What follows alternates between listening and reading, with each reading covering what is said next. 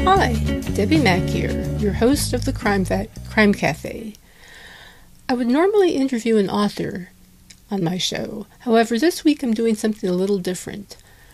I'm going to have a radio broadcast made available by the Old Time Radio Res- Researchers Group through the Creative Commons license. And it's a Philip Marlowe episode called Who Shot Waldo? So, without any further ado, I hope you enjoy the episode and on with the show. Thanks.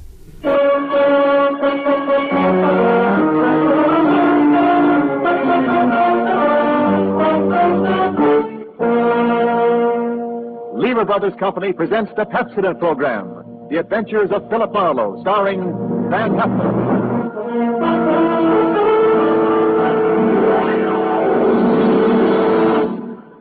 Pepsodent presents Philip Marlowe, Hollywood's famous private detective created by Raymond Chandler. Philip Marlowe, tough, cynical private eye of Murder My Sweet, the sardonic, case-hardened detective of The Brasher Doubloon, The Lady in the Lake, and The Big Sleep. You've seen him in action in all of those top-flight mystery pictures. Now, in order that you may continue to enjoy this exciting mystery series, Pepsodent brings you The Adventures of Philip Marlowe on the air with a cast of noted radio players and starring MGM's brilliant and dynamic young actor, Van Heflin.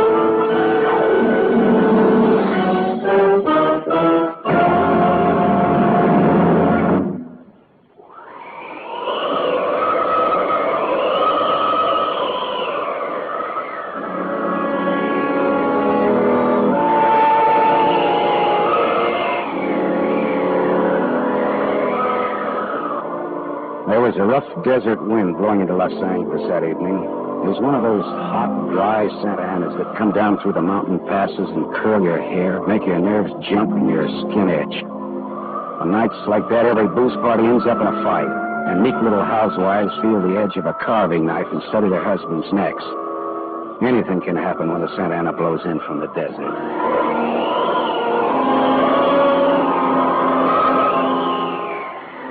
I closed up my office early. I got tired of reading Philip Marlowe, private investigator, backwards on the ground glass of my office door. So I opened the door and closed it from the outside and locked it and went out to get a beer before I went up to my apartment. Uh, fill her up again, Mr. Marlin? Marlowe. Marlowe. Marlin is a fish. yeah, I know. Hey, hey, you bartender. Come in on a ride. Uh, drunk again. What'd you expect in this business? Autograph hounds? Make it snappy, yeah? Be right with you, sport. I gotta draw this man a beer. Cry out loud. These stumble bums that come in here. You got another customer, Backus? Hey, Bud. You seen a lady in here lately? A lady? Tall, good looking, brown hair, a print bolero jacket, and a blue silk dress. No, sir. No, sir. Nobody like that's been in. All right, straight scotch, fast. I left my engine running out there. Yes, sir. Yes, sir. This slick looking, sarcastic guy stepped up to the bar and drank his scotch whole. Then he turned to go out, and he stopped. The drunk was grinning at him.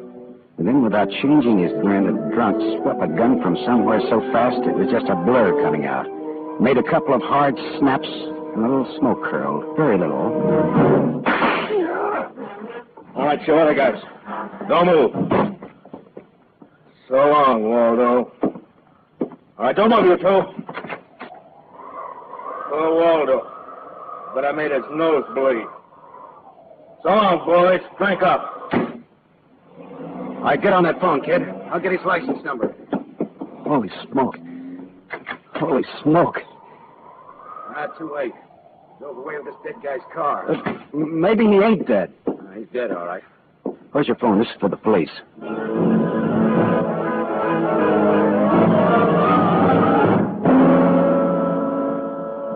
The prowl car boys were there in about five minutes. Waldo was out of business, all right, and nothing in his pockets told who he was, but he had about $700 on him. I told the cops what I knew, including about Waldo's tall, brown haired, pretty girl in the bolero jacket. It was about nine o'clock when I stepped out of the elevator in my apartment house and almost walked right into a tall, brown haired, pretty girl in a bolero jacket, waiting for the elevator on my floor. Oh, excuse me. Just a minute, lady. I said, excuse me, I'm in a hurry. Or if you'll be good enough Look, to you step better out not go outside in those clothes. Of... Just what do you mean by telling me This what? isn't a make. You're in trouble. Trouble? Yeah, the cops are looking for you in those clothes. But I haven't done anything that's. I'm in room 41 across the hall now. I never collected an etching in my life. All right, I'll go with you. I'll go. I got to my room and rustled up some scotch and soda and brought the girl her glass. She had a small automatic in her hand. It jumped up at me, and her eyes were full of panic. I put down both glasses on the table slowly so that I wouldn't be misunderstood. Look, sister, maybe this wind has got you crazy, too. Don't move. Careful, don't move. A man just got shot in a bar down the street. Before he got it, he'd been asking about a tall, pretty girl with a bolero jacket, like yours. What did he look like? This man. Tall, 5'11, slim, dark, dark brown eyes with a lot of glitter, dark suit, white handkerchief in the breast pocket. And he must have seen you earlier tonight to know how you were dressed. Am I getting anywhere? He used to be my chauffeur. You had an appointment with him, didn't you? Why? Listen, he asked for you, didn't he? Yes, I had an appointment with him. He'd stolen something from you when he left three days ago.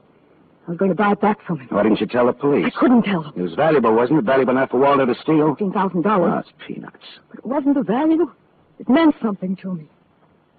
The man I loved gave it to me, and now he's dead. He was a flyer shot down over Germany. I'll go back and tell my husband that. He probably hired you. He did? Well, how much is he paying me? And uh, where is this husband of yours? He's at a meeting. This late at night? He's a very important man. He's a hydroelectric engineer. I'll let you know that my husband Oh, is one of the... skip it. I'll take him out to lunch sometime and have him tell me himself. And about Waldo. Whatever he had on you is dead stock now, like Waldo himself. He's dead. Waldo's dead? Yes, sister, he's dead. Dead, dead, dead. Lady, he is dead. Oh, Now scream and I'll give you two black eyes. I'm not going to scream. Who would that be? There's a dressing room behind that door. Hide there. Now, don't argue with me. Do it. It's all right.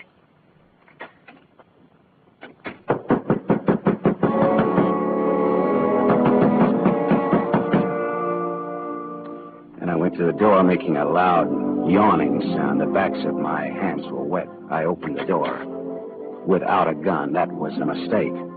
I certainly knew the gun I was looking into a 22 target automatic that had already killed one man that night. And I knew the bald head and the flat, shiny eyes and the face like a poisonous lizard.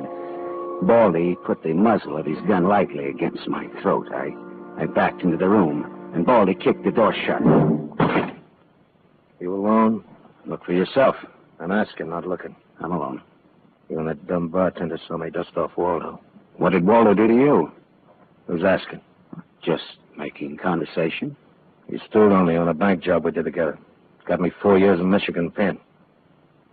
How is he? Dead? I'm still good, drunk or sober. Tell me why I came here, pal. We heard the barkeeper and me talking. I told him my name, where I lived. That's how, pal. I said, why? Uh, Skip the hangman would ask you to guess why he's there. Oh, you're pretty tough at that, ain't you? But you're slamming off, pal. All right, but you could get that gun out of my neck and try somewhere else. Oh, yeah, sure. Is this better? This suit you all right? So it is my neck. Save when, pal? It's your party. I leaned against the gun.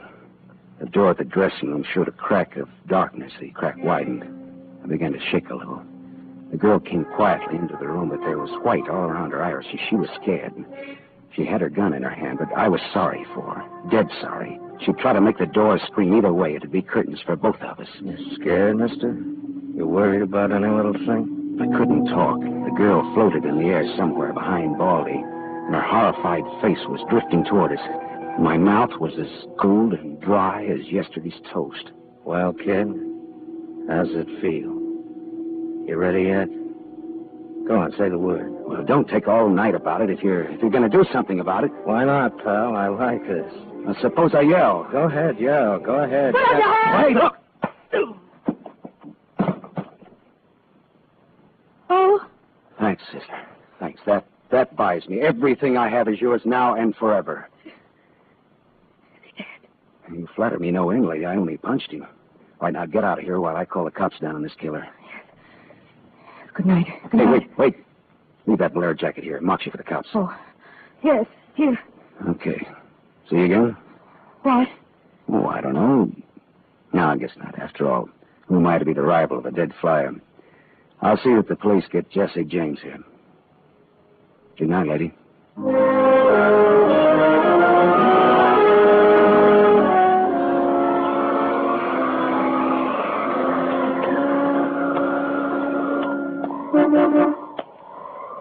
Yeah?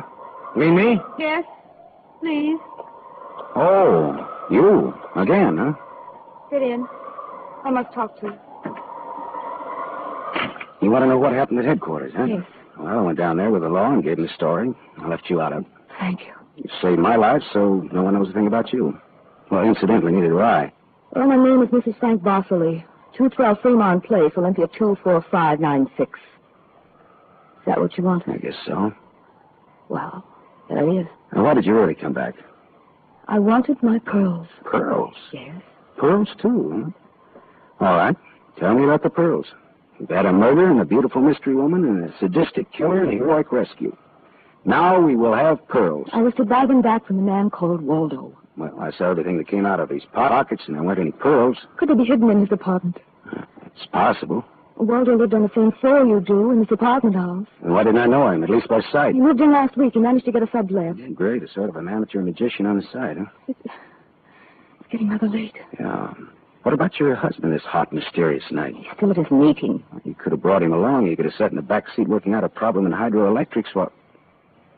While what? Well, I didn't have any answers that wouldn't sound cheap or just ridiculous if from the sophomore class in radar team. Had an unlit cigarette in my hand. I threw it out of the window. I took a hold of her and kissed her. She sat very still.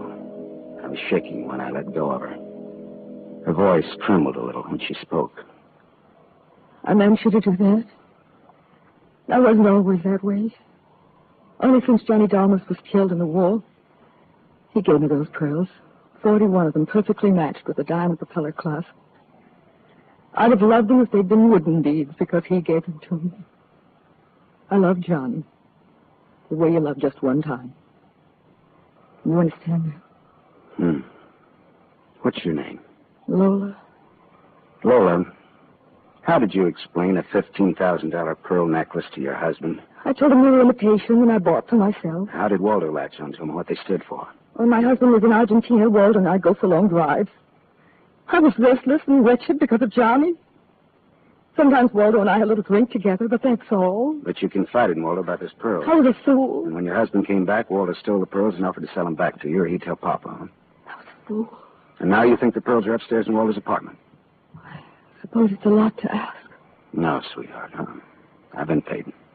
I'll go look. We're here.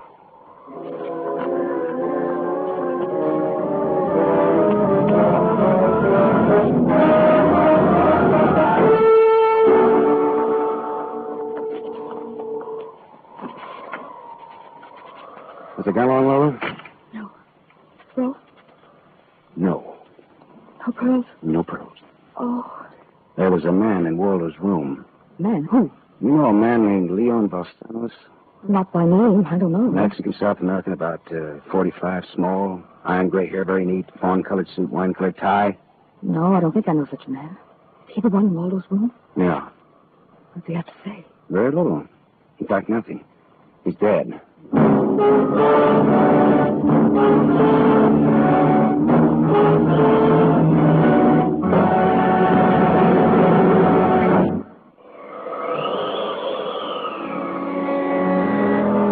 I sat with Lola Barsley in a car listening to that jittery, infuriating desert wind gallop around in the midnight streets.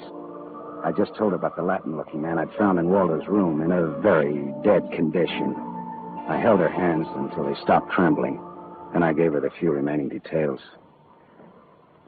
He had a gun in a shoulder holster, but someone had strangled him before he could use it. Someone. Waldo? Maybe. You see that convertible coupe two car that has? Been there for hours. He was there before I parked here to wait for you. Leon, the man in Walter's room, came in that car, but according to the key containers he carried, that isn't his car. Whose car is it? Does it matter? Well, it belongs to a lady, according to the tag on the keys. A lady. Well, anyway, a woman, if you're going to split hairs. Eugenie Kolchenko, hmm? In West Los Angeles? Never heard of her. All right, well, you go home now, What are you going to do? huh? Drive that flossy convertible around, wave at my friends, impress people. Run along now. Maybe I've got another date.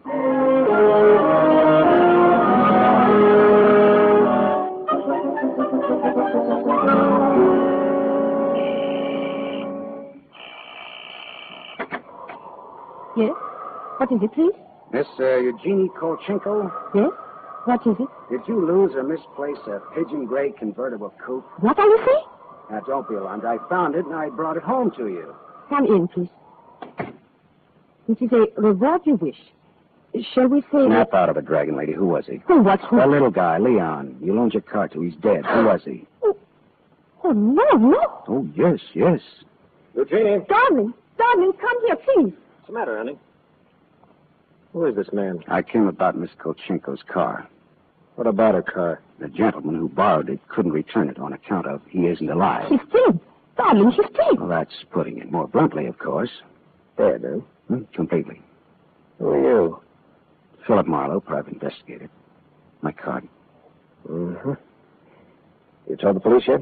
Never do at once what can be deferred pending negotiations. Aesop. I'm not negotiating. Oh, peachy. What do you know, Marlowe? A man named Waldo was shot in a bar tonight. I happened to have the inside as to who he was, and when I visited his apartment tonight, I found this Leo Balsanos dead. He wouldn't have had $500 in 20s on him, would he? No, but this Waldo had over $700 on him when he was killed at that cocktail bar, mostly in 20s. Mm. Is there a basis there for negotiations yet? Very well, Marlowe. I'm a married man. There were certain unpaid bills for some stuff Miss Kolchenko here had charged to my accounts. But you told me I might charge to your account. All right, so I wasn't very bright. That might be the understatement of the decade, but go on. I had the unpaid bills safely in my briefcase. Somehow this Waldo had a chance to steal the briefcase. I hired Leon and gave him $500 to buy back those bills from Waldo. Instead, Waldo took Leon's dough and was forced to kill Leon in the process. Then he went out to keep another date and accidentally walked into an old pal hostile enough to blow him down. And someone still has those bills. And I'm in for a divorce. The man who shot Waldo got away in Waldo's car with your briefcase in it. Yeah, that could be. The cops caught him. Oh. And the police have the briefcase. Maybe. But the police are interested in solving crime, not in tossing mud for the benefit of sensation eaters. Look, I've got a friend or two at headquarters. Let me see what I can do. It's worth $500 to me. Well, then that's what it'll cost you.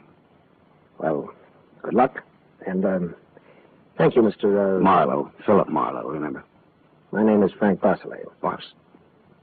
Barsley. Oh? What does that mean? The big hydroelectric engineer? Yeah. How did you know? My voices tell me. Who? Ah, Darling, this man is manifestly insane. It's the heat, Miss Kolchenko. It's the Santa and it's the desert wind. May I use your telephone?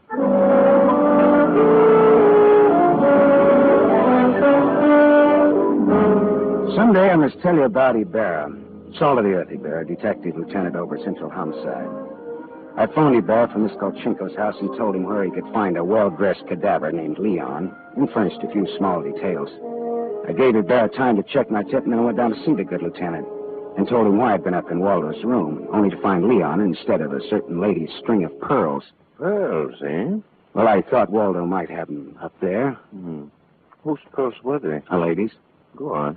Or they might have been in Waldo's car that Waldo's killer drove away in. Mm, yeah. Well, what, yeah? They might have. Also, a batch of unpaid bills charged to the account of a certain Frank Barsley. Yeah. Uh-huh. Well, now, the police aren't interested in domestic scandal. They, they want to prevent or to solve crime, right? So? So I've got $500 for the police fund if those pearls and those bills are returned to their rightful owners. Quit your kid. No, no, it's, it's a valuable necklace. Yeah. There's your necklace. That's it. 41 pearls, perfectly matched diamond propeller clasp. That's it. That's the one. Take it away, Morrow. On the level? Oh, Mm. Just tell me straight what it's all about, all I ask. Sure, sure. Well, this Waldo was blackmailing a wife with the pearls, and her husband with the bills, by the name of Barsley. Well, Barsley sent Leon to get the bills from Waldo. Instead, Waldo killed Leon, then stepped out and happened to get shot by that guy at the bar. Now, if Barsley's name stays out of the paper, I get $500, and that goes to the police fund. We'll keep him out.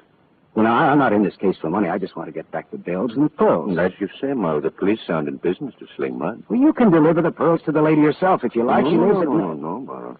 Uh, you better take them to her. You see, except for the diamond propeller clasp on them, they're uh, They're phony. Phony, but All but the cash, Marlowe. All but the cash.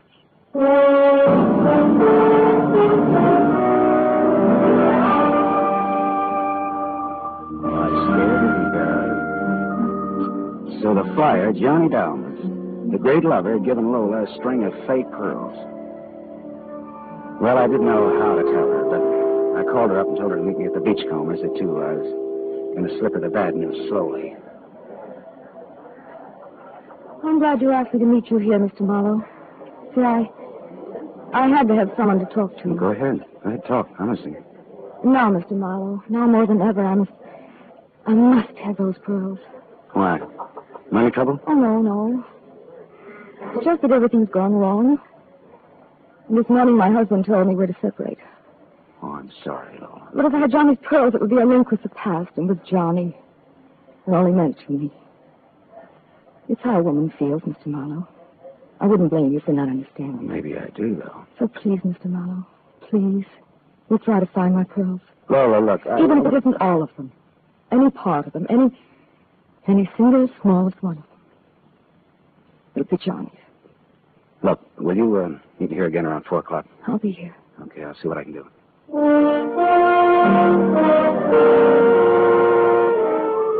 There was only one earthly decent thing I could do. I took Lola's glass pearls to a jeweler and I had him take off the diamond clasp and put her on one of those strings of so-called simulated pearls that they sell you for three bucks, tax included. Then I went back to keep my four o'clock date with Lola at the Beachcombers. Well, Mr. Marlowe, anything new? Yes, the um, police found some pearls in Waldo's car. They found my pearls? No, no, not, not exactly. Not exactly. Well, Waldo was getting set to jip you, Lola. He had the diamond clasp of your necklace attached to a string of cheap imitations, and then he sold the real pearls. Oh, how. Oh, These are the imitations here. yes. But it is my clasp. The clasp is real. Is that all right? Yes, it's the clasp that Johnny Dalmas gave me. Of course, of course it's all right. Oh, that's swell. And Thank you so much, Mr. Marlowe. Forget it. I won't. Not ever. Well, is this goodbye? Yeah, I think so. You'll never get over Johnny Dalmas, Lola. If anybody ever bothers you again, though, well, let me know. Name's Philip Marlowe.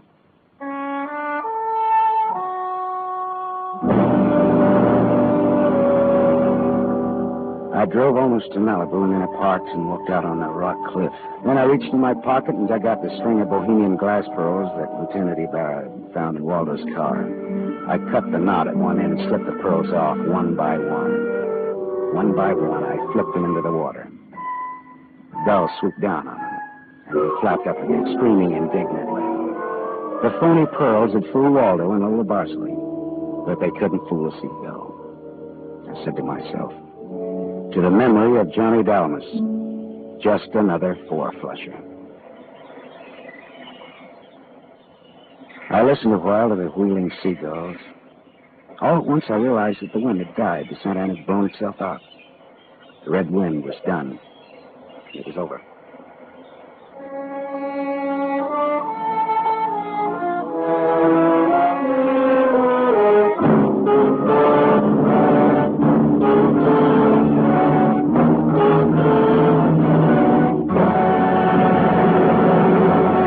You have just heard Van Heflin starring in the first of a new mystery series, Raymond Chandler's The Adventures of Philip Marlowe, brought to you by the Lever Brothers Company, makers of Pepsodent.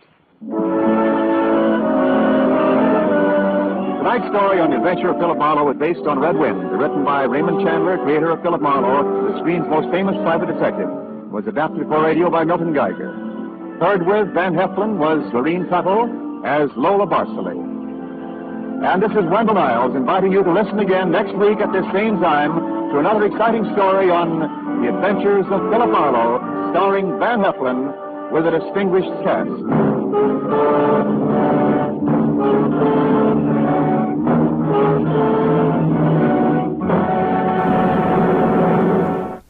Actually, I'll have another author back for an interview in two weeks. Thank you.